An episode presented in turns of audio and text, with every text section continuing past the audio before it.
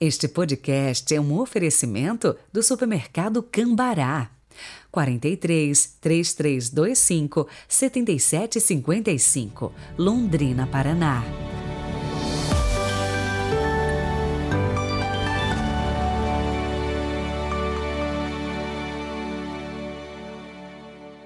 Olá, sejam muito bem-vindos. Hoje é dia de festa.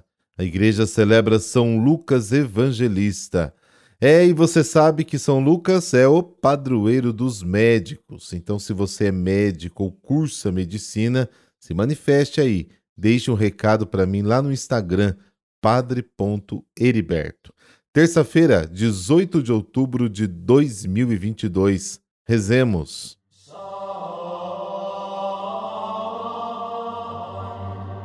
Pelo sinal da Santa Cruz, livrai-nos Deus, nosso Senhor, dos nossos inimigos. Ó Deus que escolheste São Lucas para revelar em suas palavras e escritos o mistério do vosso amor para com os pobres, concedei aos que já se gloriam do vosso nome perseverar num só coração e numa só alma, e a todos os povos do mundo ver a vossa salvação. Amém.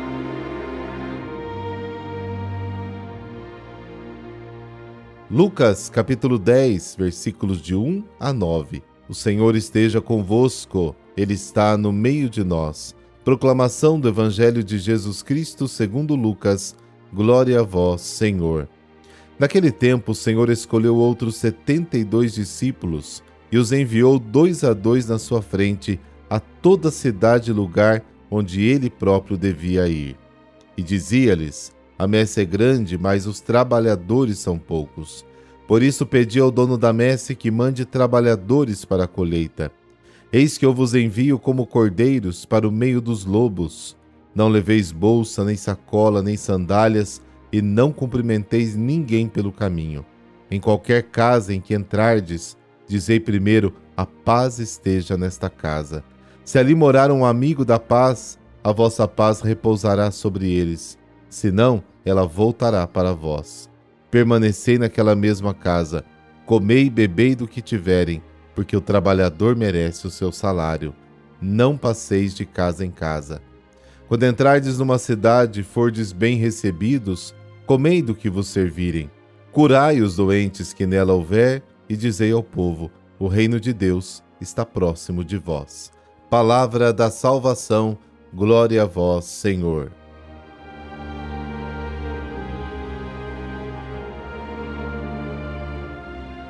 Hoje, festa de São Lucas, o Evangelho nos apresenta o envio de 72 discípulos que devem anunciar a boa nova de Deus nas aldeias e cidades da Galileia. Os 72 somos todos nós, vindo depois dos doze. Por meio da missão dos discípulos, Jesus resgata os valores comunitários da tradição do povo que se sentiu esmagado pela dupla escravidão da dominação romana e pela religião oficial da época. Jesus procura renovar e reorganizar as comunidades para que sejam novamente expressão da aliança, testemunho do reino de Deus. Por isso insiste na hospitalidade, na partilha, na comunhão, no acolhimento. Esta insistência de Jesus aparece no conselho que deu aos seus discípulos quando os enviou em missão. No tempo de Jesus, haviam outros movimentos que, como ele, estavam procurando uma nova maneira de viver e conviver.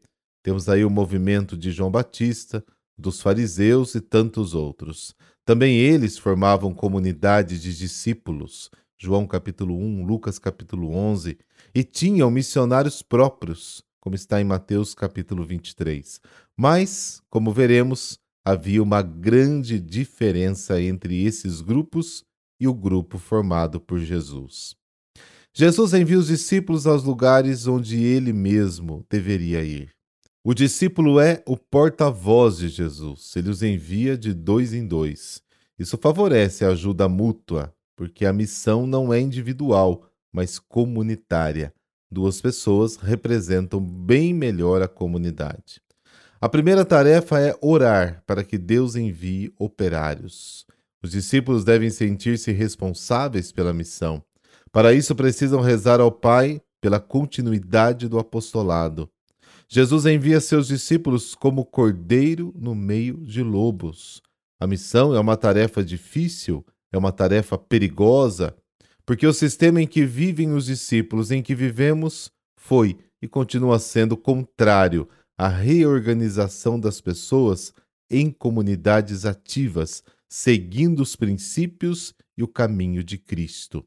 Ao contrário dos outros missionários, os discípulos de Jesus não precisavam carregar nada, nem alforge nem sandálias, mas eles tinham que portar a paz. Isso significa que eles devem ter fé na hospitalidade do povo e na providência divina. Porque o discípulo que vai sem nada, trazendo apenas a paz, mostra que tem fé. Ele tem convicção que será bem-vindo e as pessoas se sentirão respeitadas e confirmadas. Por meio desta prática, o discípulo critica as leis da exclusão e resgata os antigos valores da convivência comunitária. Não cumprimente ninguém ao longo do caminho. Isso significa que eles não podem perder tempo com coisas que não pertencem à própria missão. Os discípulos não precisam ir de casa em casa, mas permanecer um longo tempo numa casa. Ou seja, devem conviver de forma estável, participar da vida do povo, conviver. O trabalhador é digno do seu salário. Isso significa que eles precisam confiar é na providência divina. Quando os fariseus saíram em missão, acabavam sendo preconceituosos. Eles achavam que não podiam confiar na comida das pessoas, que nem sempre era, entre aspas, pura. Para isso, levavam alforjes e dinheiro para comprarem sua própria comida. Assim, em vez de ajudar a superar as divisões, a observância rigorosa da lei da pureza enfraquecia ainda mais a convivência e a vivência dos valores comunitários. Os discípulos de Jesus tinham que comer o que as pessoas lhe ofereciam. Eles não podiam viver separados, comendo sua comida do outro lado. Os discípulos devem cuidar dos doentes, curar os leprosos, expulsar os demônios. Isso significa que eles devem acolher a todos. Se esses requisitos forem atendidos, então os discípulos podem e devem gritar nos telhados: o reino chegou. Anunciar o reino não é principalmente ensinar verdades e falar e falar e falar, mas conduzir a um novo modo de viver e conviver como irmãos e irmãs a partir da boa nova, do evangelho que Jesus nos proclamou. Deus é Pai de todos nós. E na vida acontece a mesma coisa. Às vezes a gente sente um peso tão grande nos ombros que parece que com o passar dos anos, vai acumulando cansaços, desalentos, desânimos. E talvez seja porque, sim, acumulamos coisas demais, sentimentos demais. Experimenta fazer uma limpa no seu guarda-roupa e nos entulhos, né, que vão nós vamos acumulando aí ao longo da vida, seja no exterior, seja no interior. Os apegos geralmente pesam na mochila da vida. E aí, é claro, ficamos menos livres, pesados, escravos. Pense nisso.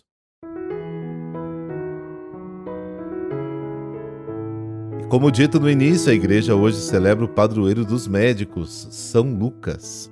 Ele nasceu em Antioquia. Era médico, pintor e possuidor de uma vasta cultura. Foi convertido e batizado por São Paulo. No ano 43, já viajava ao lado do apóstolo, sendo considerado seu filho espiritual. Assim, através de seus escritos, Lucas tornou-se o relator do nascimento de Jesus e o principal biógrafo da Virgem. Lucas é um dos quatro evangelistas. O seu evangelho é reconhecido como o evangelho do amor e da misericórdia. Além do evangelho, escreveu os Atos dos Apóstolos, onde registrou o desenvolvimento da igreja na comunidade primitiva. Lucas não conviveu pessoalmente com Jesus e por isso a sua narrativa é baseada em depoimentos de pessoas que testemunharam a vida e a morte do Senhor. Parece que Lucas recebeu de Maria muitas informações sobre a infância de Jesus.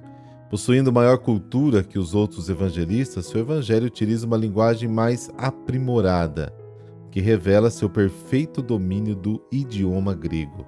Quando das prisões de São Paulo, Lucas acompanhou o mestre tanto no cárcere como nas audiências. A tradição cristã nos diz que depois do martírio de São Paulo, Lucas continuou a pregação. Ele teria seguido pela Itália, Gália, Dalmácia e Macedônia. Glorioso São Lucas, que tivestes a graça de ser inspirado por Deus Altíssimo para escrever o seu santo Evangelho. Rogai por todos nós para que sejamos sempre fiéis estudiosos das Sagradas Escrituras e confiantes seguidores de Cristo, que vive e reina para sempre. Amém. Por intercessão de São Lucas, dessa bênção de Deus Todo-Poderoso, Pai, Filho, Espírito Santo. Amém. Boa terça, nos falamos amanhã, se Deus quiser. Até lá!